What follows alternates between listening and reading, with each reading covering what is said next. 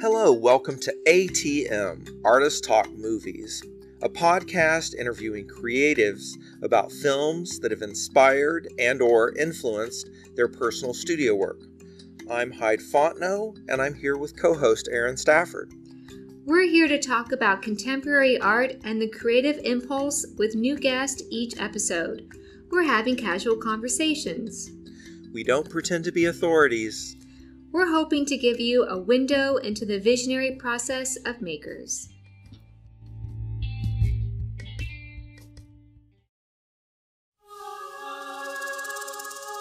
I think you're making a mistake. I think you really want to talk to me. Sorry, I have three other interviews to do before this party's over. Yeah, but they're not working on something that'll change the world as we know it. They say they are. Yeah, but they're lying. There is a limit, even to the imagination. Human teleportation, molecular decimation, breakdown, and reformation is inherently purging. Where our greatest creations meet our deepest fears. Something went wrong, Seth. When you went through, something went wrong. Is it Aaron? Is this number 45? This is 45. Yeah. Holy shit. Episode 45. Thanks to all of our supporters. Yeah. all five of you. Oh my goodness. Yeah. I know. We really appreciate it. um, so, hi, do you remember when I was telling you how much I loved the aesthetics of decay yeah. in Grey Gardens? Can I please take that back uh, for this episode? You can love more than one aesthetic, Aaron. I, I think we're allowed. Okay, okay. Uh, yeah, so this episode we have been introduced to the 1984 movie The Fly, Yeah. and the artist who we have on is Matthew Ronay. Right?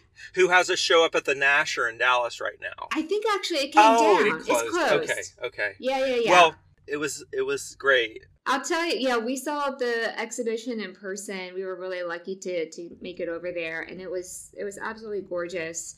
Um, and I know that um, I saw a lot of social media about it, so I think other folks are probably Yeah, just yeah. as impressed. And- but, And they produced a really beautiful catalog too. mm, mhm, Yeah. yes, Um, so 1984, The Fly, David Yeah. Cronenberg Yeah. with uh, Jeff Goldblum and Geena Davis, Ooh. and uh, and a baboon. the baboon. Or were there two of them, or was it like a twin? Oh right, No. they probably had a few dozen just because they were exploding. Just had them in like a little egg crate situation. Yeah. Yeah, yeah.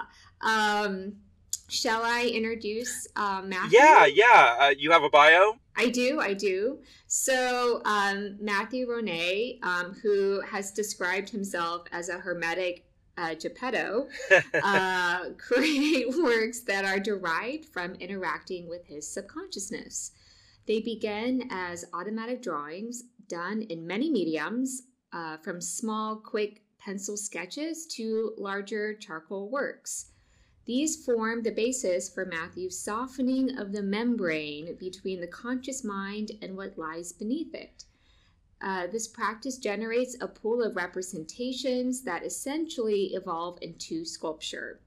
Working primarily with basswood, Matthew creates all of his works unassisted, investing the sculpture with um, rhythmic textures and shapes that seem to have grown autonomously. The works are generally abstract and non representational, but they vibrate heavily with nature's vocabulary, such as tubes, bumps, warts, eggs, and orifices. uh, the works also embrace uh, nature's themes of reproduction and degradation and depend on the space between their parts, implying the intimacy of touch, which viewers often intuitively feel in a haptic way. Uh, Matthew has exhibited at the Whitney Biennial and also the Lyon Biennial, Uh huh. uh, the Perez Art Museum in Miami, the Blaffer Art Museum, and of course the Nasher Sculpture Center here in Dallas. Um, and has an upcoming um, exhibit this May in Hong Kong at um, Perrotin. Uh, so welcome, Matthew. Thank you. Thanks for having me. Yeah, yeah. yeah. Hey, before we get into it, Matthew, did you you did an artist residency at Artpace? Is that right? I wasn't a resident. I did the Hudson show. Oh, I see. I see. I see. How ah. long ago was that? I guess I should. I guess I should have put that in my bio. Too. Well, you know, um, when, when when was it? Or uh-huh. uh, yeah, what what year was, was, that? Like 2000 12 or 11 okay. maybe something like okay. that okay yeah, uh, yeah. riley was still like the yeah. head like shop um, manager um, yeah mm-hmm. exactly yeah yeah and now he's been promoted to director definitely yeah yeah oh, yeah yeah, yeah oh i'm in san antonio now and that's why i i uh, mentioned it right yeah. i know i saw you guys are from i saw the microphone came from san antonio oh okay oh, yeah yeah cool um so Matthew, the fly, oh my fucking god. uh, can you um, maybe tell our listeners your history with the fly? Like, when did you first see it? Or I saw it as a child. Um, I was I was Oh born in '76, and um, okay. I think it came out in 1986. Maybe I'm wrong about that. You said 1984, but whatever. Oh, my apologies. No, you're right. It is 86. Oh my gosh. Um, yeah. But so I was 10, and my parents were um, both. They had both been married before before they had me, and I think Uh-huh. maybe it was also Uh-huh. like an 80s children like benign neglect kind of thing. But I just. Uh huh. Oh, I yeah. was just allowed to do whatever I wanted and wherever and we we had cable and so we had Uh-huh. HBO and so they played The Fly all the time. And so I've seen Oh, this movie like I mean so many times. Um and I just really like loved it as a child and then as I grew Uh-huh. to become an adult um there were other things that happened in my life that that solidified my interest in in Mm. body terror um, Uh huh. and other things like that. And so it's just been a staple uh, for me. So, so is that sort of what hooked you? Was the the element of of gore in in the fly? That and also I'm really um, interested in aging and disease, and I feel very Wow. um, um, anxious. I, I like hypochondriac, and um, Okay. like I, like if I, I I feel like some weird bump somewhere like i'm kind of like I, it it gets me Yeah. going and so like i i Yeah. see myself in the brundlefly Yeah. character when things start to go like south i really feel that and then as i aged i also like i also um I don't think this is true. I don't think that Cronenberg saw it as a reflection about AIDS, but I think that like Uh huh. it's kind of Mm. undeniable that the the main like source of health panic in the 80s and Mhm. early 90s is AIDS and so I think that like there's something Mhm. about it even though it's not about contagion I think there's something Mhm. about like Mhm. his like kind of meeting the uncertainty of what's happening to him I, I can't imagine that it Mhm. didn't have Yeah. something to do with AIDS even though I think Cronenberg has kind of denied that or at least said that it's not it- it wasn't it, he was aware of it but it wasn't what drove the the movie Right. Right. Well, it it is interesting that um, the one big change that this movie made from the um, the original movie, which was also kind of adapted from a short story, was the uh, relationship romance. So it's almost like we can't help but kind of see it in relationship to AIDS, which right. can be transmitted with a Mm-hmm. Partner. And so it's like it it's not really surprising, but it is interesting that Cronenberg, yeah, like doesn't really wasn't directly um inspired Yeah, yeah, in yeah. that way. He, Well, you know. Oh, go go go ahead, Matthew. Oh, I just wanted to share one other thing uh, to to build on that, which is that the other main difference is that in the in the original Fly, like his head becomes like a fly immediately, so he can't talk. Oh yeah. And so, like the Uh-huh. most amazing thing about this, I love science, and I think that the the Jeff Goldblum character is not only a scientist, but he's a poet and kind of a bohemian, actually. Uh-huh. Like Uh-huh, placing him right. in the loft with the piano and like he's yes. um, and and so he's able to kind of narrate like his metamorphosis, which I think is really unique and makes it a much better movie than the first one. Anyway, go yeah. ahead. totally. Yeah. Oh no! It, the, your point about um, it being a bohemian, he's a scientist, but his lab is in this dusty warehouse, and you would think with this Mm-hmm. type of science, it had it should be, uh, you know, like a say, uh, what do they call it, a clean room? Yeah, like sterile. Um, Oh, yeah, Uh-huh. and and so it is funny. There, there's not a lot of like trappings of science except for the two uh, uh, transmitters that he's built. right. There's not like Yeah. tools of his trade about or or other workers or like yeah. So it is it is more like an art project than a science project in the way that it's like the production design is in the film. hmm Well, you know, when you were just talking about this, this could be an um, a reference to the AIDS crisis because it was in '86, and that was like so primary in everyone's mind in the mid '80s. But also, you know, Cronenberg did um, uh, an adaptation of Naked Lunch uh, by William Burroughs. Maybe like would that have been like '96 or something? But '95. I'm not I don't know. I, I didn't see that. yeah. Well, it's you know, it's a it's sort of a tripped out bi- bi- biography of William Burroughs, and so he's wrestling with his own uh, like queer identity and his like both Oh. desire and um, repulsion of like d- maybe submitting to his gay desire, and so that is a terrifying film in terms of like if you were a young person and looking at that film as, as something about like oh this is about gay people and i'm going to see it's like his lovers turn into like insect type uh, Oh, it's whoa. really it's really uh, it does not uh, yeah it does not make it seem like a, a feasible lifestyle Hmm. so you know uh, uh, so it could yeah I, I mean i'm i'm really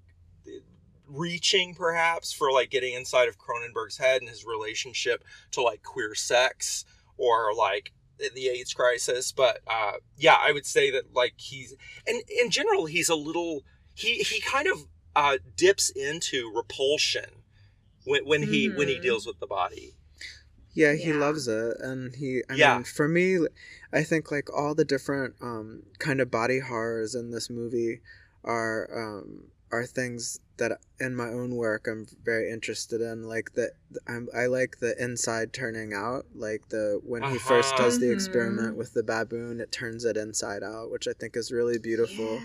Um, and then Yeah. and uh and it kind of yeah and then like the other one that i really love is the one where the, the guy's arm is broken in the in the bar Mhm. Um, Yes. that one like for me like as a child I w- I witnessed um like a terrible football injury on tv the joe theismann he broke his leg in the redskins versus giants game on like monday night football and it was like kind of the first time that I, Oh, anyone i knew had ever seen somebody's leg like do something crazy like that and then Uh-huh. Oh as a God. child i had dislocated my uh, wrist skateboarding which looked really awful um, Uh-huh. Ooh. and oh then god and so I, I relate to the I really like that scene and then I think like what when I was mentioning earlier like also living in New York like during September 11th like there was a lot of like Mm. um there were a lot of um in the East Village right after September 11th there were a lot of exhibitions from photojournalists whose whose photographs the newspapers wouldn't run and they were and they Oh, were yeah. extremely gory and they were the kinds of images that you would never forget and i for some reason even though it's it it makes your body feel bad when you see stuff like that it also it it for some reason it it's like an anti-venom for me like i was like well what happens to the body when it is under Uh-huh. like duress Ah. and so i kind of can't help but to look at it and um, i think this movie like does it it's the whole trauma of like what's happening to your body is kind of the for me like the main theme that i relate to and then i guess in the end also the romance I, I listened to Cronenberg Mhm. talk about the movie and he's he was actually super interested in this. You know that that like Geena Davis and Jeff Goldblum were a couple during the film. uh, Yeah. Yeah. Uh-huh. So- was it before filming or during filming that it happened Uh, I think it was before. Um, Okay, Because they were in Earth Girls is they were together in Earth That's Girls is right. Easy, um, and or Easy or whatever the title is. Anyway, yeah um, yeah and I think they hooked up there. And then um, there were a couple of other things that I I liked. I that Cronenberg said, and things that also for me are important about the movie, is like Cron- uh, Goldblum's body. Uh, Like Uh-huh. he's such an Adonis in the beginning of the movie, like, and he and I think Mhm. it's for me like I really like Tom of Finland. I really like George Quaintance. I really like like Uh huh. and feel interested to look at the male body when it's like puffed up with like Uh huh. you know like from working out or whatever like i just Yeah. think it's beautiful and i think um i think like obviously cronenberg did too and and Yeah. goldblum was like Yeah. really into working out and and i heard that he like before they did all those scenes with his shirt off like he would like be in like the trailer like pumping iron so that his muscles Oh, would get all like swole and yeah. and i think that's Yeah. like i really like Engorged with blood. Yeah. I find Jeff Goldblum like I find his body really fun to look at. I think his face is really great to look at. I love his like Yeah. his phrasing and I think like um I think he was the perfect actor to kind of embody the other 1980s quality of this movie which is like amphetamine and that he like gets so sped up like in the movie at a certain true. point and I think he's just the he was the casting was like brilliant. Yeah. It was like this was written for him. Yeah. I like. I'm always sort of apprehensive about gratuitous nud- nudity in, in movies, but I was totally fine with this one. I was like, "Bring it on!" It's Jeff Goldblum. Does he need to be naked? No, but is it working? Yes. Right. Uh, I mean, I think it was necessary just because like you need to see that he's like in such great shape That's before true. he like Yeah. you know like becomes okay. Well, Okay. Brundlefly. Right. That he's ideal. Right. And then there is this sort of suggestion that he's being maybe born in a way, like there's a kind of rebirth that happens. So I, I Yeah. get it, Uh-huh. but I was still like, I just, it made me smile. And I'm a big Jeff Goldblum fan. I Uh-huh. have a massive crush on him. Yeah, he's he's handsome in the weirdest So- way. Oh, yeah. Yeah. He is. He's. He's a funny looking guy, but like he's very suave and Uh-huh, confident, uh-huh. and yeah. See, this this Um, makes me think uh-huh. even more so that this is an unconscious AIDS AIDS Mm. uh, Mhm. reference because of like this kind of cult of like the superficial, like say in the guise of like health, you know, people that were like really worked out and needed to present, you know, as a s- as an object of desire, and then like AIDS really wrecked that, and and that you see Mm. like like you're saying Matthew that he's so ideal at the beginning of the film, and then he's he's sort of s- slowly turning into a monster Mhm. it yeah I, I mean i this is another thing like i always think like even films that i really love is the director aware of like Mm. half of what Mhm. we're seeing or is this something like the universe is participating and like contributing to to like symbols and meaning in a film Well, I mean, in the end, AIDS is a disease, and I think that like he had to have known that like you know that that the disease qualities would read that way. I mean, I think, I think like Yes. most great geniuses like deflect like all their intentionality, and I think it's a smart Uh-huh. move because it's Hmm. like they Mhm. they want it Ah. to stay open ended for everybody else, and so. You know, they just deny so that it remains open ended. That's that would be my take. Ye- Yeah, I totally agree with that. Uh because you could kind of read it in a couple of different ways. Like it could be referring to, um, like you said, Matthew, aging, or like I was sort of reading pregnancy in some of this, like the way the body changes. Well, oh and her- right and you her right. her that's that's a great And- scene her dream when she has the Yeah. baby is so it's like a big love- larva i love that Yeah. scene and i like Yeah. i i also like stathis i think he's a really good actor and a good he plays such a crazy arrogant like Yeah. his arrogance is Mhm. so intense um Yes. and his like jealousy and like when he like when he embarrasses himself at the clothing store i think like when he gets on his knees and like Yeah. he uses the word cock and like I don't know it's weird it's like it's like I think that was a I really like the way that that character was written. The other thing, the other thing, just to diverge a little bit from the talk about the body and disease, the other thing that really attracts me to this movie is the set design of the pods. Mm. Uh-huh. Mhm, yeah, and I think yeah. those are like for me as a child and even as an adult, it's like an aesthetic that I don't exactly use in my own work, but that I really admire so much. Like a kind of Mm. black, mechanical, goth, um, like Uh-huh. sterile but lit, like disco-y, like. And I, I, I know that he he had the production designer base it on like the motor of his Ducati.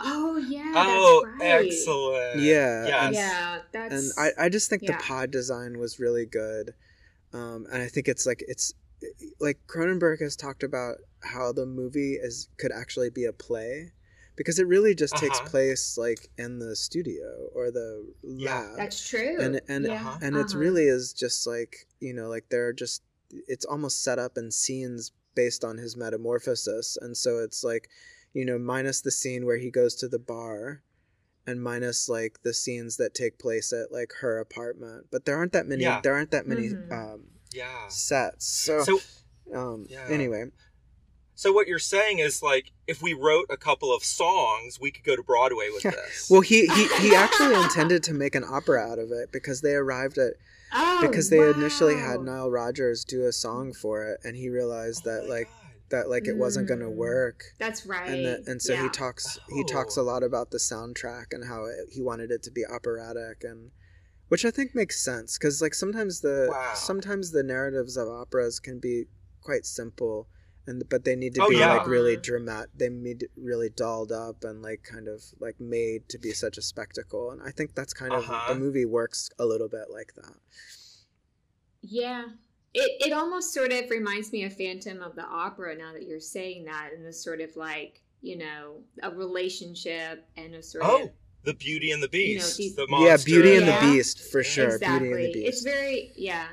Um, Matthew, before I, we're kind of circling around this, but I'm wondering if you could give our listeners a brief summary of The Fly in case they haven't maybe seen it. Oh, yet. okay. Well, I mean, let's see. I've never done this before, but um, the the film is about a scientist who has been given money to work independently on a project that has to do Uh-huh. with teleportation, and so Mhm. he invents.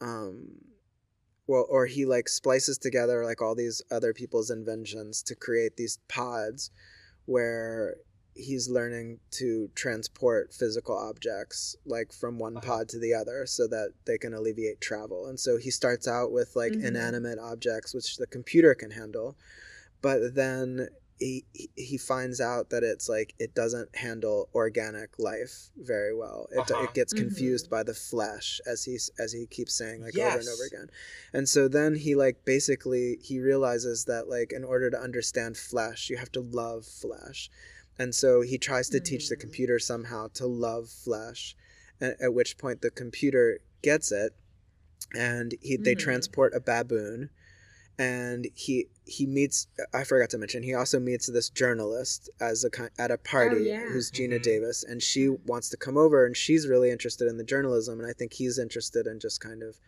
showing off and maybe getting Yeah. getting some sex or something and and uh, Uh. and then and then during she she ends up being really excited about the project and thinks that it's going to be good for her career and for the magazine that she works for and stuff and then one night she leaves to go talk to her editor who's also her ex-boyfriend and he gets drunk and he decides that he's going to not wait to find out if the baboon Mhm. survive really survived the first teleportation and he just does it himself and at that moment Yeah. a fly goes into the tele into the pod with him and the computer doesn't really understand what to do and so it genetically fuses them. And so after that after that next day he's actually feeling amazing and he's like lifting weights and like doing all this gymnastics and he like he he they have like a marathon sex scene. This is just that just as an aside my friend my friend's wife they're in their 40s they she had never seen it and he showed it to her and she hated the movie and he at the end of the movie he asked her what scene did you think was the scariest? And she said when they were having sex and he wouldn't stop.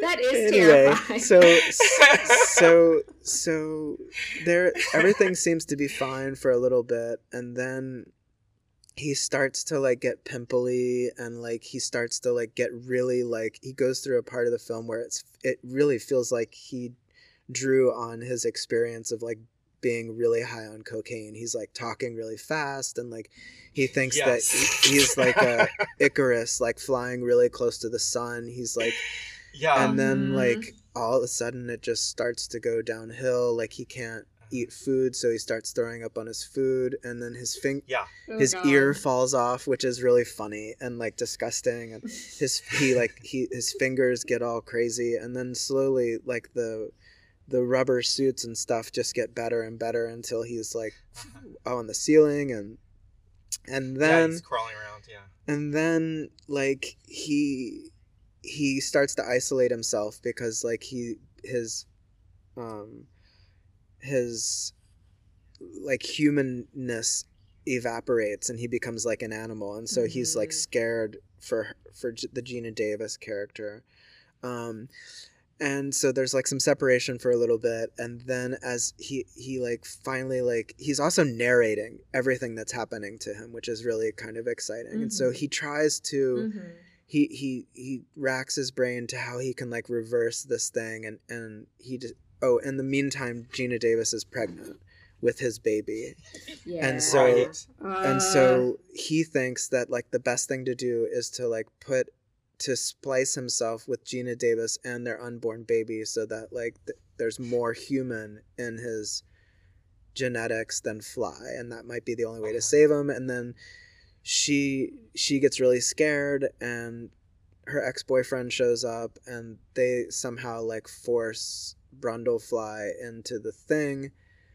Um and then they sh- uh, Geena Davis is in the other one, but then they shoot the cable that attaches Geena Davis's pod to the computer, Yeah. and so that means that the computer fuses Jeff the Brundlefly with the pod, and so he Uh-huh. comes out Yeah. looking like vaguely architectural, and then he basically gets Geena Davis to shoot him in the head with a shotgun.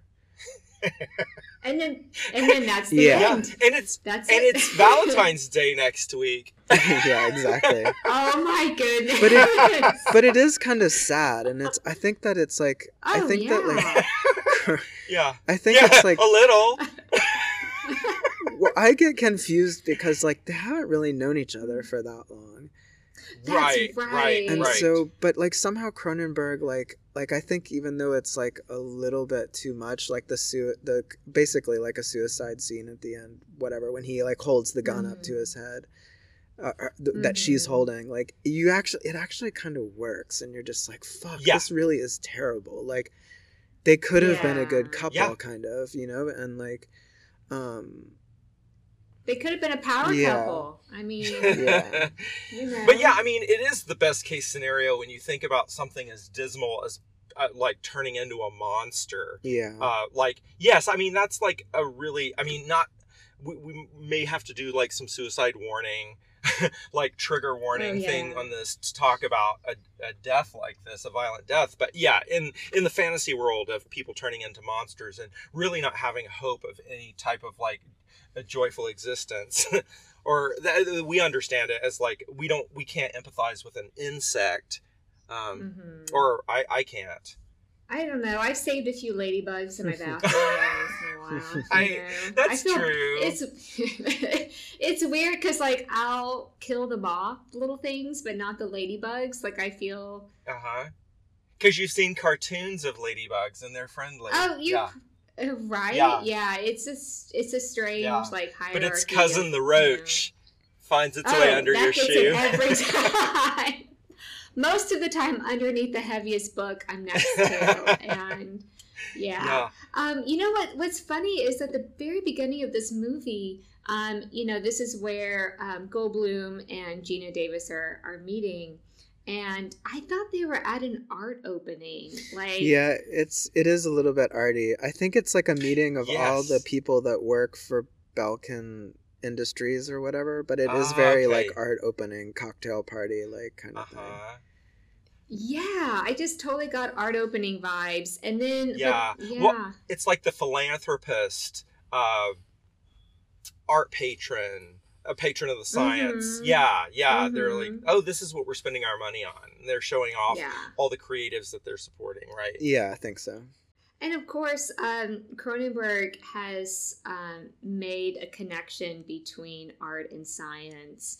Um, I have a quote here that he said. Um, it, it's basically about like the connection to creativity and coming up with solutions and how he says that um, scientists seek answers through the comfort of producing art and I thought that was really interesting. And I know that art and science have been kind of layered and combined in in ways um, before. But I mean, I, I guess I was thinking literally in the movie how Brundle plays the piano. Like that's one of Right. the he's kind of like engaged in um, in music in that way. Mhm. And I thought that's such an interesting um, like connection between art and scientist. Um, Well, even even the way that he describes the way that he does the he comes up with the project, like she's like, "Oh, so Mm, you invented this?" mhm. And he says, "Well, not really. Like I just get these Mhm. people to like make these things and then I put them all together." Yeah. And it kind of reminded me of like you know, like a little avant-garde like kind of flair. Like he's like, "I don't really I'm not really the author. Like I'm just taking what, you know, Uh-huh. these kinds of things and putting them together like collage." It was like kind of like science collage. mhm. Uh huh. That's interesting too for an auteur like Cronenberg to reference like a collaborative effort because uh, so many directors sort of like forget who's helped them. Mhm, in this way. mhm.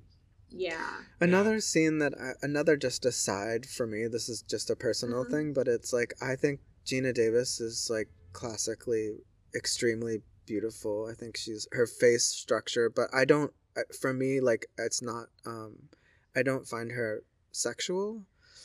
Um, Ah, interesting. except in this one scene in the movie where he's like he wants to show her how the teleport works and he's like just give me anything of yours that's personal Oh, and she takes off her stocking and it's like while she's looking at him like directly in the eye like it's like it's actually like a really like it's so much more Mhm. sexy than any sex scene it's just like it's Uh, so provocative and it like really sets this like tone between them that they Mhm. like you know they're flirting with each other that that and he's such a goofball um that it's Yeah. like i don't know I, I that's it was as a viewer this time when i watched it it was one of the things that really stuck out because i love i love i also love geena davis and beetlejuice and i think of her Yeah, more like yeah. that kind of actress like she's wearing like laura Yeah. ashley and like you know what i mean it's not like mm-hmm. yeah. and so like seeing her Yeah. like taking her stocking off i don't know i just thought i just thought that scene was so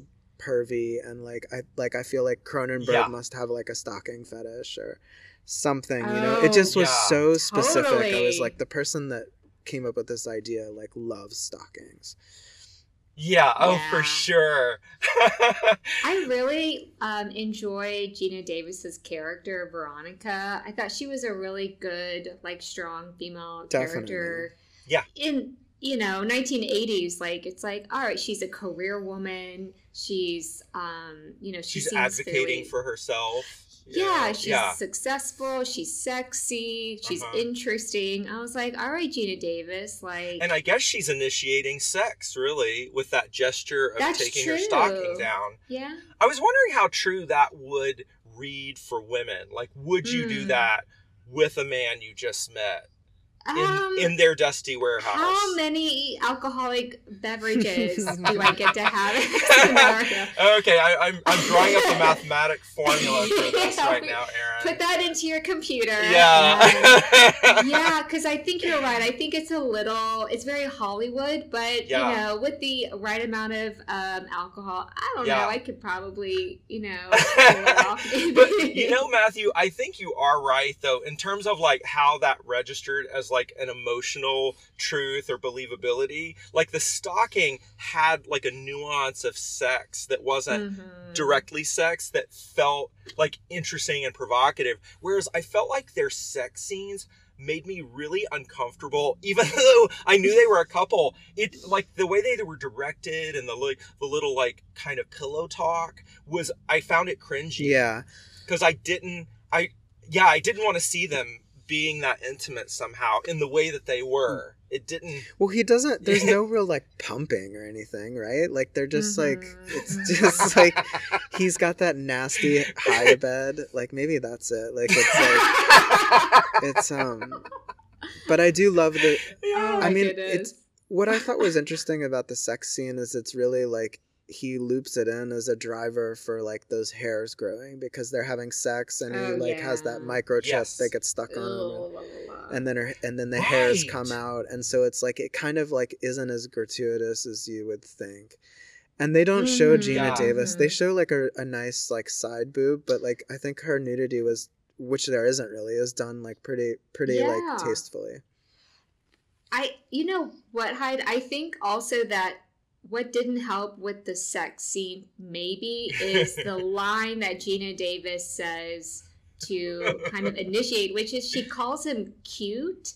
And I'm like, I don't think I would ever want to be called cute before I'm about to fuck somebody. I just feel like it's a weird compliment. You're so Uh-huh. cute. Okay. Um, I don't know, but yeah, there's something strange about that. yeah like like it's Uh, deme- uh, oddly demeaning or uh, like Yeah. in, infantil- infantilizing. Totally. yeah. Totally. Mm. well I mean he's totally awkward and a, the biggest nerd in the beginning Oh. of the movie like Yes. You know what's funny, Matthew, is that I read that you are a fan of Joseph Cor- Cornell, and I was wondering if you were sort of drawn to these kind of uh, types that you know introvert, awkward. You know, Joseph Cornell famously was. Oh, yeah. Um, Didn't he live with his mother? way. Yeah, I think in the basement maybe, or there was. I read his biography ages ago, but I'll I'll never forget the impression that I walked away with, which, which is that he spends a lot of time by himself. Well, the interesting thing Uh-huh. about Cornell though was that he like had people like really important people come and visit him in, in Queens. You know, That's so true. like he's yeah. like in the in, kind of in the same way that um, what's the painter that lived in Galveston? He was like he uh, oh, Forrest yeah, like he was also like a hermit, Mhm. but he was like friends with like some Mm. really really really important like people. of- Yeah, like Betty Parsons. yeah, and but also Mhm. like some psychoanalysts and some other you know like he was, you know I think there's like yeah. yeah. He had he he was kind of uh uh he had correspondence with people. He Right. he reached out to people about like really specific subjects that he was kind of investigating. Mm-hmm. Yeah. but yeah, I do love. Cornell, and I do love his hermeticism, and I mean, you know, I Mm-hmm. I think I, I m- my personal practice is one of kind of solitary endeavor. Yeah. Like I carve wood by myself and don't work with assistants and, Mm-hmm. and stuff like Yeah. that. I, But I do love Joseph Cornell. Yeah. I noticed that in your biography that you you don't have a workshop, you don't have assistants, which is so rare, especially for someone that's as prolific as you are. I feel like artists um, are sort of always aiming at like when do I get my workshop instead of like understanding like I want to touch every piece, I want to make every decision. I don't really subscribe to an expansionist like idea of what I know that the Uh-huh. world and its like you know late capitalist moment is like one of expansion or die but I don't I feel like uh, the one one of the great things about being an artist is that you you know you do what you do because you are searching for that fulfillment of your creativity. And so like you there's a lot that's under your control. And so if you if you if you want to focus on money and market like of course you can do that. Or if you want to focus on Yep. your Mhm. studio practice you can do that. Or you can try to meld both Uh-huh. of them or you can be you know a collaborative if you're interested in collaborating and you're interested Right, in right. social practice like you can do that but it's kind of all up to you and so for me i decided like you know i really l- love the feeling of working and so I guess like Mhm. in the sense that like I think that he really pulls on this this Brundle character as like somebody who's really interested in their work, but they don't need to work with other people, and that they they they Uh-huh. can you know be tinker and do what they do in the studio or the laboratory, and that that that's what's fulfilling for them, and that like maybe it makes it Yeah. difficult for them to interface with society. Hence, like the you know character this like uh, Geena Davis character or like you know the art gallery or like curator or whoever it is that maybe needs to like step in and like help make your story or your thing like presentable and uh, you know accessible to society. Uh-huh. Mhm, Uh-huh. mhm. and the, and the Jeff Goldblum character was somewhat like secretive, and he he wanted to show off to this journalist, but he but he didn't want exposure yet. Yeah, he wasn't was ready. Waiting. Yeah.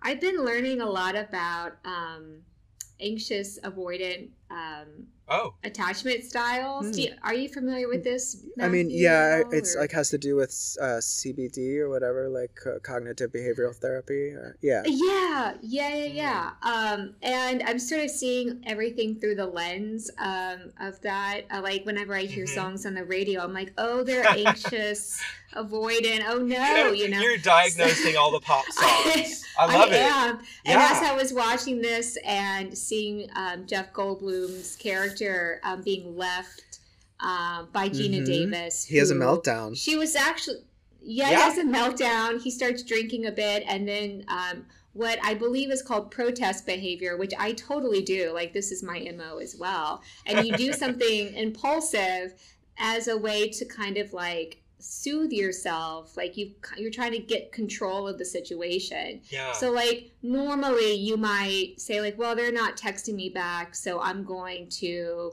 ignore their text, you know, or whatever. uh-huh. and and po- and post something to my Instagram stories. That would be that would Yes. be more like you know Uh, like that I'm having yeah, such yeah, a great yeah. time.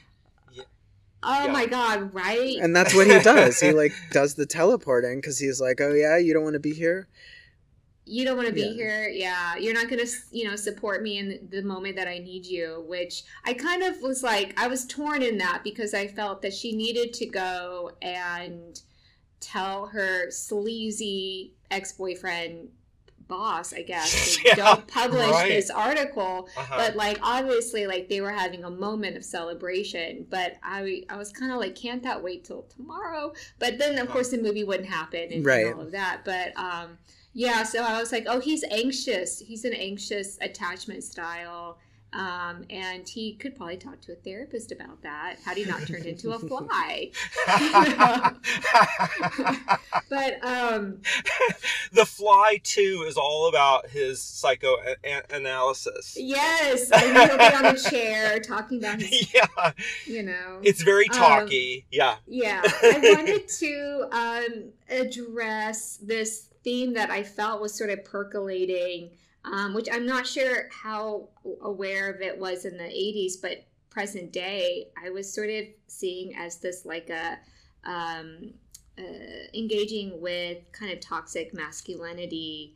And Right. like when Geena Davis was like, be afraid, be very afraid. It's like of the men in your life, like uh-huh. yeah, it's not really bad. Yeah. I mean, was there, do you think that maybe there was like some sort of takeaway message about, you know, power and control and ego and like all of these sort of like uh, stereotypes for masculinity and I don't know. I mean, as a woman, I was I was sort of struck by that, but I don't know Matthew or Hyde how y'all were, were reading that as like a Oh, yeah. cautionary tale or I mean, know. I, I didn't really think about it. Sorry, but I but if but It's if I'm thinking about it in this very moment, like I think that like Yeah. what the message is like animal.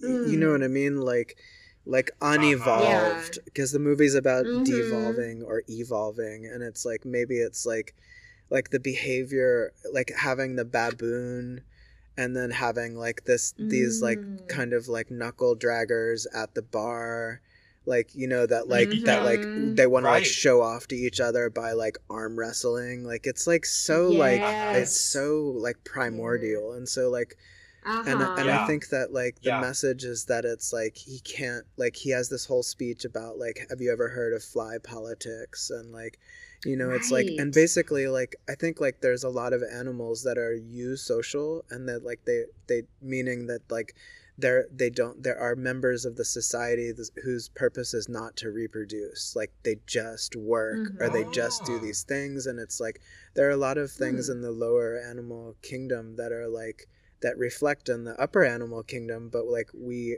since we have consciousness like or self-consciousness like we we have a choice you know what i'm saying to Mhm. like evolve Mhm, and to like mhm. change our habits and our ways of being but like but in the end like we're also mammals and and and you know like prone to our like disgusting animal you know i'm not i'm not Oh, i'm not totally. absolving the male characters of their responsibility but i'm Right. just saying like i think that there's so much of the film that's about like what happens when you lose your higher animal status and you become a lower in the lower kingdom of animal Mhm. anyway that would be my that would be my like quick yeah, and the fact that take Yeah, quick take. I um I thought it was fascinating how the original story was published in Playboy.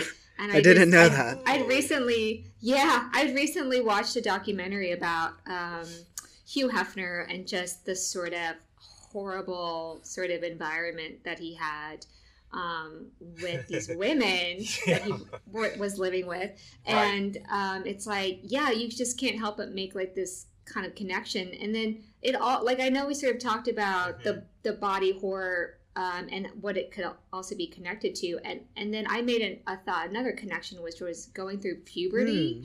and like all these like you know like he started growing hair and Pim- funny and faces, pim- pimples pimples, yeah. and this Yeah. sort of like you know Oh, and crazy the sex drive.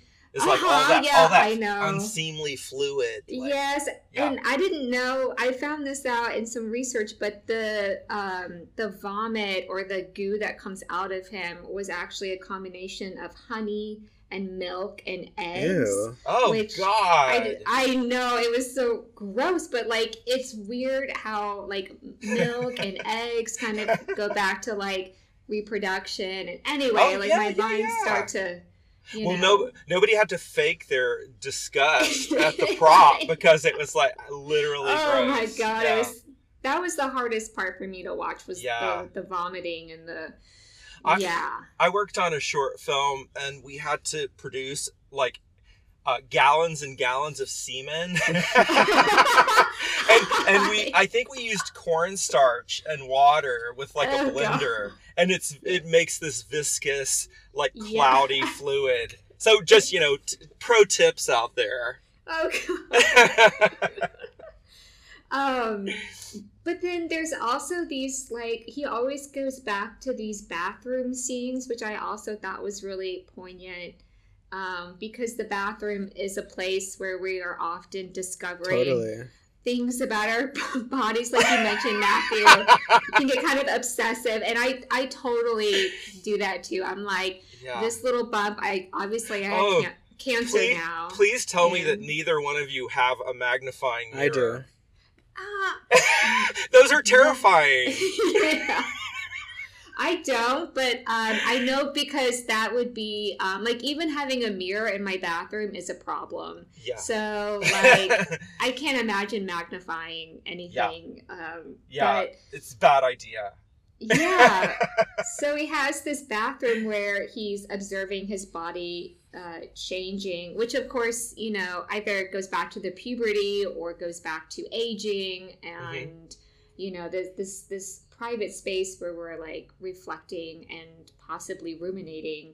Um, but he then creates a museum of his body parts um, in the the cabinet in the medicine cabinet Yeah. and yeah and i thought that was a nice little uh, touch uh, to the story because he's kind of like Little creating mementos. yeah it's like an artist creating a little exhibition Mhm. um, and as artists we very much are putting ourselves on display and you know like in your work matthew it's very much connected to your subconsciousness and you are also putting yourself on display in that way as well um, and i just really liked I liked that part. I guess. Yeah, I like that part too. That's my those are my favorite Yeah. scenes in the bathroom actually. Like when he's looking at Oh himself in the mirror and he's understanding like how Ah. bad it is. Um and Yeah. and um I like all the fly juice. Like when he when he's arm wrestling, like there's juice God. that comes out. Like I like all I like all those Uh-huh. things and like the when he squirts his fingers Mhm. into the mirror like a kind of like a zit. Like it's it's I it's Ugh. Do you, do you watch those videos? Yes, I Matthew, love of, pimple- like people yes. lancing boils. I yeah. love those. Wow. Uh, the, the the worst ones are there's these things called bot flies. Oh And yes. so it- Horses Y- get them. Yeah, and like humans can get them too, and it's like they like they Mhm. larvae like in you, and then you like pull them out, kind of like a blackhead, and Mm. I like all that Uh-huh, stuff. But it's a but it's an Yeah. insect. Yeah. I like Ugh. all that stuff, and I think that like I it, it's I don't I can't I don't know why I don't know what what it is, but uh, there's a lot Huh? of um, people that get triggered by my work that have that like tryptophobia or whatever it's called. You know, like when you see Uh-huh. holes and Oh. stuff, like yes. people get triggered by my work. Like it's something that I really like. Um, and I do, I really Uh-huh. do like the pimple popping videos. I've always loved those. So like tryptophilia. yeah, tryptophilia. yeah. yeah. Yeah. Yeah, yeah. Oh man. Um, I was wondering about when did you discover that you had um the deficiency in one of your is it a green Red, green red, cones yeah, the red green cones. Because your work is so colorful. I mean, I can see color. Um, I just, I just have a hard time putting language in the same way that you guys would to it. Mhm. Um, and I, um, my Mhm. mother was the first to notice. My mother is a, was a teacher, Hmm. and so we would be like around each other a lot in the summers since she wasn't teaching and um, before i could read like she i would ask like which one is green you know like if i was going to do Mm, grass or mhm. whatever and then like uh-huh. and she would show me and then like you know you're changing colors all the time and then i would ask again like which one is green and she was Uh-huh. like what the fuck's wrong with this kid like uh-huh. is he uh-huh. stupid or like what and so Because you were getting everything Yeah, else. and yeah. so- it was Yeah. always going back to green. and yeah. then and just Mm. couldn't figure it out like which one was green and so um or red or whatever it was that i mean it would have to be either Uh-huh. green red purple or turquoise and i probably didn't know what turquoise or you know was Mhm. Uh-huh. um or purple maybe so i i think it was green Uh-huh. because you do grass a lot when you're a, a child and yeah. and so they just took me to the eye doctor and they get they give a test they can tell like immediately because they have all these different tests and so yeah. and um yeah so and i just i just work around it it's it's doable I was just reminded of in Back to the Fly how um, it we're believed to understand that Brundle um, is invested in teleportation because he gets yeah car sick yeah sickness. That's Yeah. right. and he and it's like that's kind of a funny way to start the project but okay like i get i think i get it and i Yeah. get car sick too but um but i wonder if there's something there that um Yeah. matthew with your um colorblind colorblindness and like uh-huh. The sort of like attempts at understanding the body and the sort of you know the, the things that can happen beyond your control you know like you didn't do anything that caused this and it's just a genetic mutation um, and not that i think your work isn't it, it's not like you have an origin story in the same way that brundle did but i was just thinking how our, our, our childhood really does manifest a lot in our work in ways that we're probably not even aware of Yeah. you know i mean whoa. colorblindness is a weird handicap because i have no idea what anyone else sees so it's like to me it doesn't really Uh-huh. feel at all like a handicap it's only a problem like Uh-huh. you guys saw earlier when we were talking about the recording Mm. program and if somebody says like it's Mm, that purple button like i don't that doesn't work for me but otherwise Right, like it, right. but that's But you, yeah, but you're aware of that, and you can, you're prepared to work for. it with happens a lot less frequently than you could ever imagine like it's Uh-huh, only like Uh-huh. it's very rare that you're asking something like specifically like color based Uh-huh. and and everything else Mm. it, like most other things in uh, in like civic structure are like the red green lights like the, they're made in such a way that it's like one is brighter basically than the other and, and you Mm. and you Uh-huh. know where they are anyway like in order so it's like you don't it's it's it's there's not much else out there that like is really confusing it's mostly just when you're like when someone's relying on you to do something with color like uh, my studio Yeah. Uh-huh. my studio uh-huh. mate the other day was at the paint store or something and he was like oh i need to know the number the number Oh. of that paint that's that i'm using on that thing and i said okay i'll go in your studio and check it out i go in there he's like it's the purple and it's like there's like five blues and one purple and so like i have no idea Oh no. so we had to like FaceTime and I had to show like you know like I had to like open up the cans and be like here's this one and this one.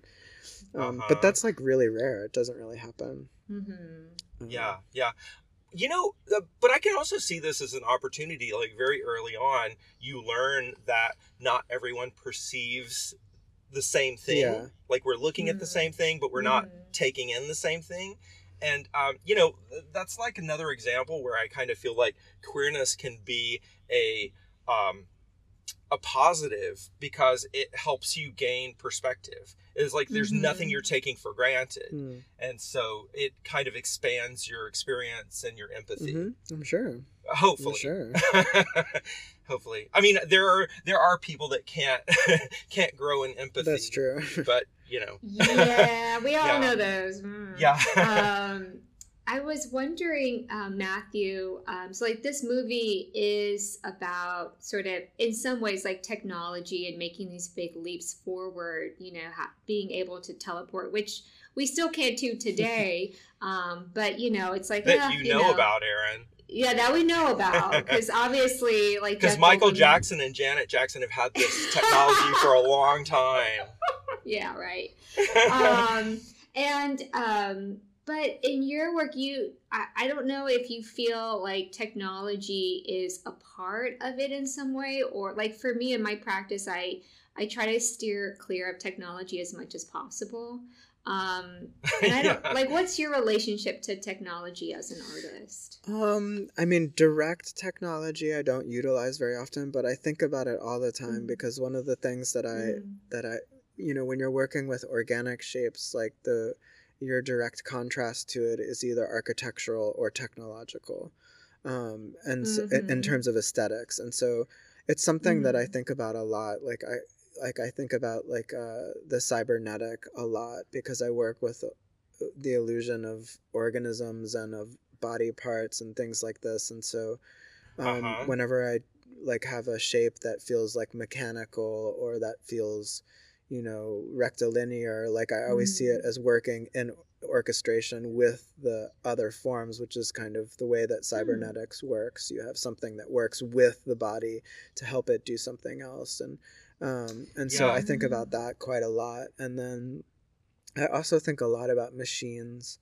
um, I like the. I, this is one thing that I really love about Cronenberg is that he's he's actually been quite successful in melding the organic with the you know machine like or technological, and so it's it's Uh-huh, something that I uh-huh. like Yeah, that he does in consistent, yeah. Existenz and other movies. Like I, I I really even the newest movie that he made, The Crimes of the Future. Like I think like those. I think this is something that I really respond to in my work and.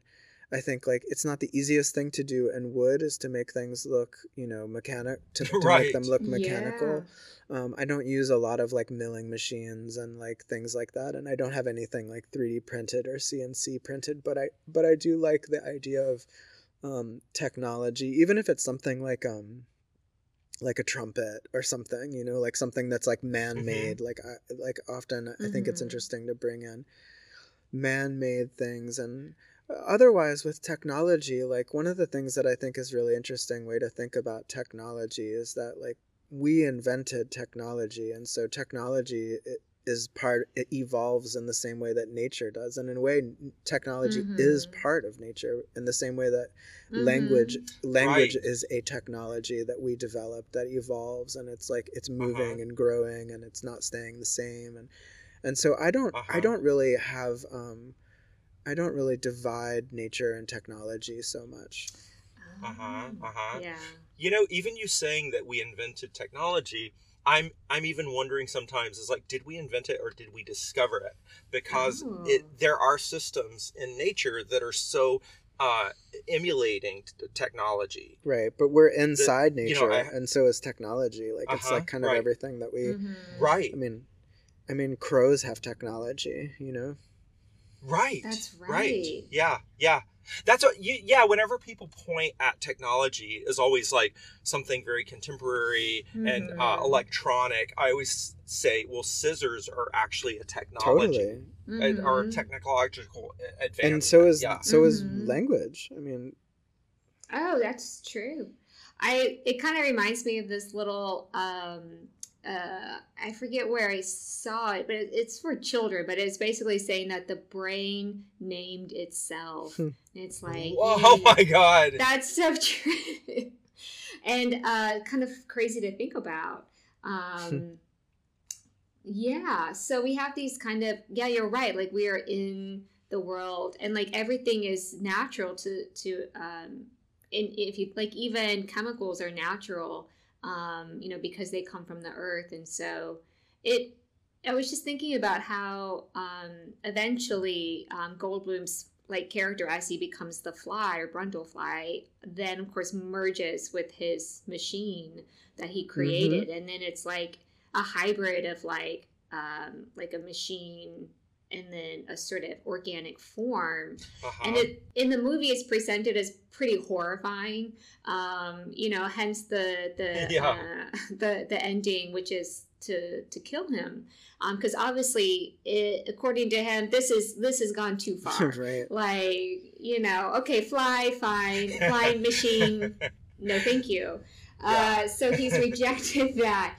But you know i mean we're kind of getting close to that point where our bodies will start blending with machine and it is Yeah. kind of scary you know to think about like I- don't know. I don't think I want computer chips in my brain or in my body in that way, but um, but we're kind of like almost on the cusp of that. I well, I'm wondering if we're with will be impregnated with that type of technology, or if Mm. like there will be machines that like gather the tiniest bit of human DNA from us, and that will actually be like you know Oh, because again, it's like like the egocentric human always thinks they're at the center of things. It's like the machines might might not need so very much of us. Oh my god, that's a whole nother horror movie.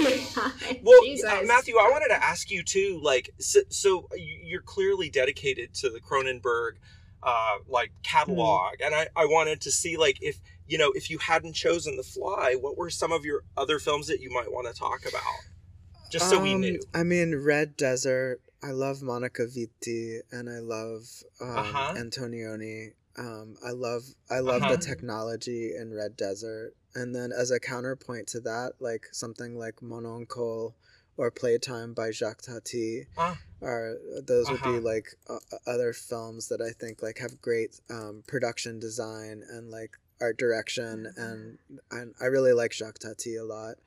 Um, I Uh-huh. really like Eyes Wide Shut. Um, I've seen that Oh. like probably 50 times and a couple of couple of times in the theater. Um, Yeah. and I really I really like that film a lot. Um, let's see. Yeah. Like I like I mean on the stupid end, I like Beetlejuice a Mhm. lot. Uh-huh. Um, I like yeah. also Tim Burton's Pee Wee's Big Adventure. I like a lot. oh Oh yeah. yeah. I'm surprised we haven't done that Um, yet. I like I know. I like uh, um, some Turkish directors. My wife is Turkish, so we watch a lot of like Turkish film. And um, there's like a film called Once Upon a Time in Anatolia, which is really really great Hmm. movie. uh-huh. Um, the director is, I don't know is it. his name is Nuri Bilge Bilge Ceylan. And he's he's made Hmm. a lot of movies. Um, they all like he made one called Climate. He made one called uh, Wild Pear Tree. He made one called Once Upon a Time in Anatolia. Um, but they're really really Uh-huh. beautiful. They're very very very slow movies, like extremely Mm. Yeah, slow. yeah, yeah. And um, there's the Once Upon a Time in Anatolia deals with like a murder, and it's it's kind of fun. But uh, just recently, like I don't know, I just I've been trying to catch up on the foreign films for like uh, the Oscars. So I just saw EO, which is about a donkey. Um, right. It's supposed to be fantastic. it's really good actually. It's it's it's quite moving, and it has a um it it has a the sound design is really good. It's very like ASMR or ASMR whatever. It's like it's Yeah, it's like yeah. uh it has like a lot of like breathing and like a lot of like um like his hoofs on the ground and like it's just like really Yeah. like it's just really very arty but So the main character is a donkey. yeah right? it's kind of like a story about a, a donkey that gets rescued from a circus by animal rights activists and placed like in a different Hmm. program but then like he's got a lot of personality and then those people don't want him and then he goes to like a petting zoo for down syndrome and then like he escapes from there and then he like is gonna about to be like processed as horse meat and he gets a he gets like he goes from there to some other owner and then Isabella Huppert shows up and then I don't know there's just all sorts of like weird stuff Yeah. but I'll I'll see it I'll see anything and I I mean those are Hmm. just some things off the top of my head but I like Yeah, no, that's a great viewing list, and I'm sure our listeners will appreciate that. You know, yeah. people are always like asking for suggestions. Um, Mhm. it's funny, EO, like the way you described it, because uh, I didn't really know the premise of it. It, it reminds me of that uh, film Citizen Ruth with Laura Dern, where she's sort of uh, she's a junkie and she's pregnant, and she becomes this sort of pawn between like uh, pro-choice and pro-life hmm. And she gets Oh. kind of lost in the mix but she you know she she's like in a tug of war between these political Mhm. factions it's a great film and she's Hmm. great in it I Yeah. just watched uh, the the 1970s Gatsby with her dad Bruce Dern and Sam Waterston, Oh, and wow. it's really great. And Uh-huh. uh, it was done in the early 70s, right when is mia farrow in that and as she- well Yeah, yes, she and her skin Okay. is Uh-huh. so gorgeous in it. It's like really. But um, w- the reason I watched it is because we were doing like a dive on. Um, I've been doing a dive on uh, American Ivy style, like you know, like uh, like weird clothing, you know, preppy style, and we, we were re- we Mhm. were reading. oh ivy Yeah, we were reading a lot about um, Ralph Lauren, and he did the co- he did the Mm. menswear for Gatsby costumes. Oh wow. That And makes so like sense. Yeah, Redford's yeah. like pink suit and Sam Waterston's clothes Uh-huh. and Bruce Dern as well. yeah and yeah it's yeah it was I, I really kind of enjoyed the movie because it's like it's not an updated version, but it's like the clothes are some of them are so 70s, even though it's supposed to take place in the Mhm. 20s and it's a really good Mm. version. Yeah, I liked yeah. it better than the the other one with uh, Leo. Yeah, oh Leonardo yeah with DiCaprio. Yeah. Baz Uh-huh. yeah Uh-huh. um you know uh, i wanted to mention something are you familiar with the concert film sandra bernhard did uh, called without you i'm nothing No, but it sounds great. I like her. It's it's Mm. fantastic. It's one of my favorites. But but she mentions Ralph Lauren in you know she's just got these like incredible encompassing monologues and she mentions Ralph Lauren like being at Andy Warhol's estate sale and and how he was buying up all the Navajo blankets because oh my god. uh, you know she says he because because he goes crazy for that shit and she calls him something like Ralph Lauren aka Lifshitz Yeah. uh, and and then you know she talks about like him as a Jewish designer, kind of in, inventing this waspy fashion things, Mm. not single handedly, but he really like puts it into a capsule for consumption. Well, it's, interesting. if you're interested in that kind of thing, you should check out. There's a podcast about American Ivy. I can't remember what it's called. and Ah. it's, what's really interesting. See, I've never even heard that term. What's yeah. interesting about it is it's like um, there's a book called Take Ivy that was made by this Japanese guy, and it, it kind of documents like that style, which kind of was. I mean, it originated from so many different um, viewpoints, um, like in the in the Uh-huh. 50s.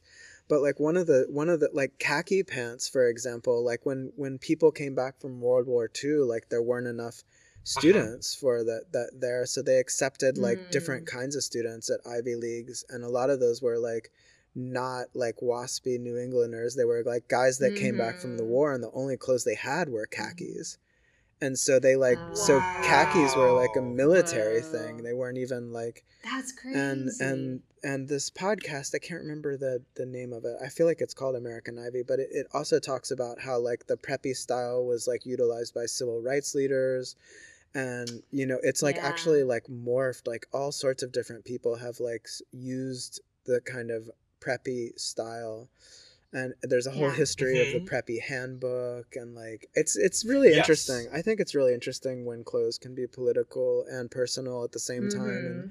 the message Yeah. that your clothes send and i mean nowadays like everything else there's so many different ways to have a small group of people and everything is kind of accessible um, meaning like you Uh-huh. can discover or Oh. read about it like when i was growing up without the internet like you had to really struggle to find the thing that you wanted you know Yeah. um, Agreed, and so yeah. i think it's interesting that like ivy league style or preppy style or these kinds of things like could actually be utilized by all these different groups for all these different reasons and i don't know it's interesting Yeah. Is it, do y'all pronounce it Ralph Lauren, or Lauren, Ralph Lauren. Lauren? Which one is it? I'll let you take i don't this. Matt. actually i don't really know i mean I know. I don't think anybody. I don't does. often evoke his i probably name. say Loren, but i don't know i mean Lauren. i mean it's a made up name anyway, so That's Yeah. true. I feel just free to take liberties funny. with it. Yeah. My my boyfriend and I have actually debated that, and we still don't know. So Yeah. um, it's still. It's a not like you're in, insulting his uh, ethnic uh, her- heritage by That's mispronouncing it because it's yeah, it's a stage there's some good documentaries Yeah. about him so i think you could oh probably man, you could I want to check that out. Yeah. Can I quickly mention the um, there's a special effects um, in the fly that I thought was amazing. Um, so that like the special effects in general were very very good, and I think they won an award. Or well the, there's no cgi Um, so it's like That's yeah, true. yeah, so it's all Real. you know, and then I know that like the they had the um the effect where the the room is rotating, Mm-hmm. and so like that was you know a part of it. But when and I I couldn't find this uh, scene again, and um, so I couldn't go back and really look at this. But evidently, when um, Gold, um, Seth's eyes were melting, they used condoms oh wow uh, to get this effect. And so they, it says the outside had contact lenses applied to them to match his makeup. And then the insides were filled with KY jelly and pieces of shredded rubber. Nice. And then a fishing line was like attached to them so that they could kind of like tear apart. And then, Uh-huh. so that's how they created this sort of like effect of the melting eyeballs. And I was like, Yeah. I have to applaud all of the uh, like whoever was in charge of coming up with this was just a genius. I Yeah. think. Are you guys either of you familiar with uh, something a French form of theater called uh, Google? No. I think. No. Uh, but it was, I want to say it was like at the end of the 19th century, beginning of the 20th century. I want to say, and and it was about a lot of on stage visual effects that were very gruesome. Like there'd be a Mm. beheading on stage, or like some murder where they pull out someone's entrails, and it was all. Um, but it was, but people would faint in these theater productions. I bet. Yeah, Wow. yeah. I think it's I- uh, yeah. spelled G O G A L. I've But I- heard Anyway, I've heard of some of this uh, when oh, what's the Shakespeare play that's super gruesome? I can't remember the name. is But it there's- Macbeth? No, it's not Macbeth. It's one that doesn't get uh, uh, produced very Produced often very because often. it is so so. Maybe gory.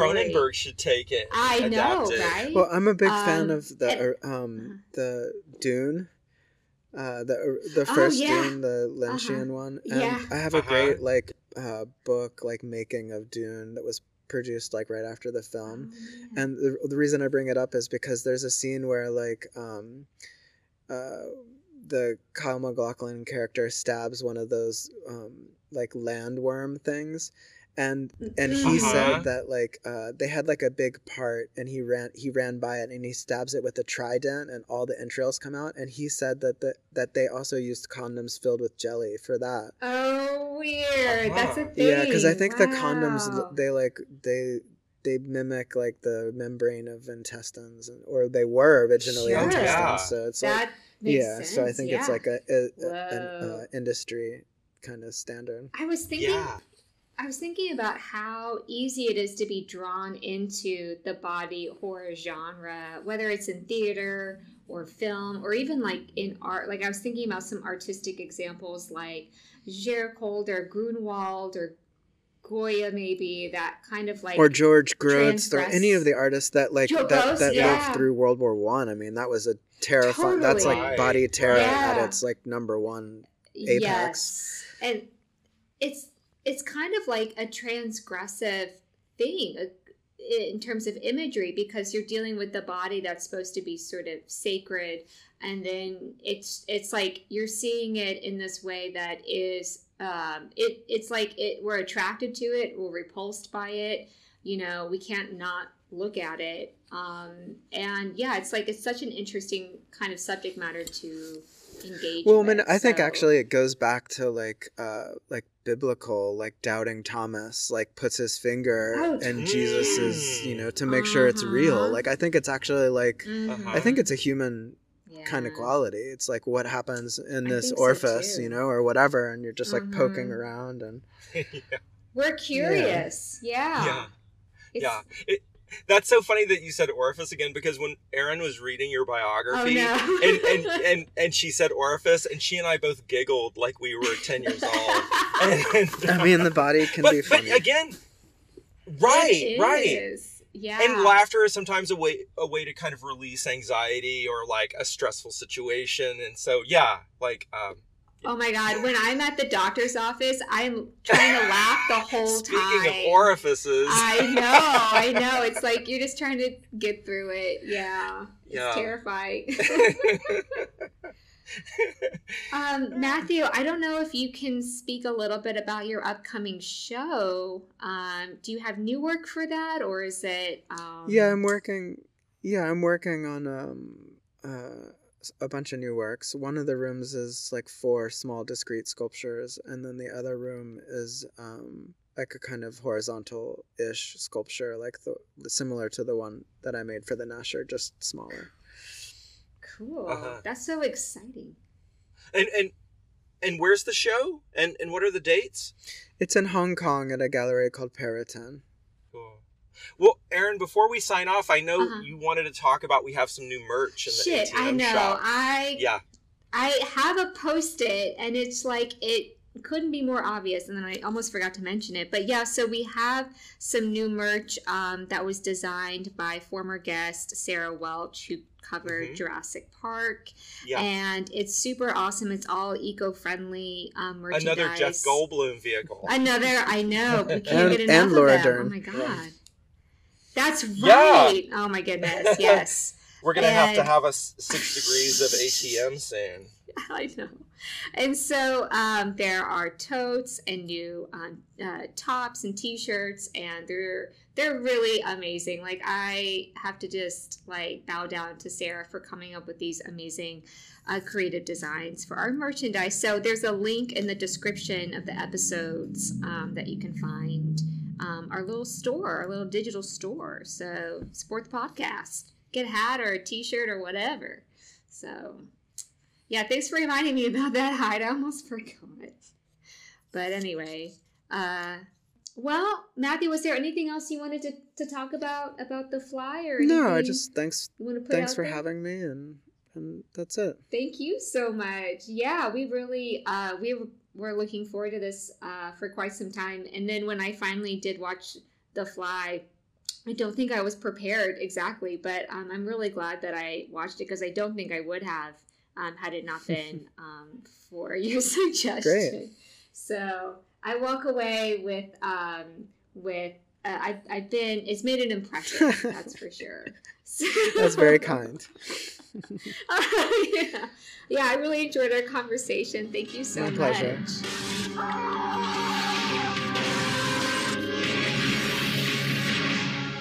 Help me. Please, help me.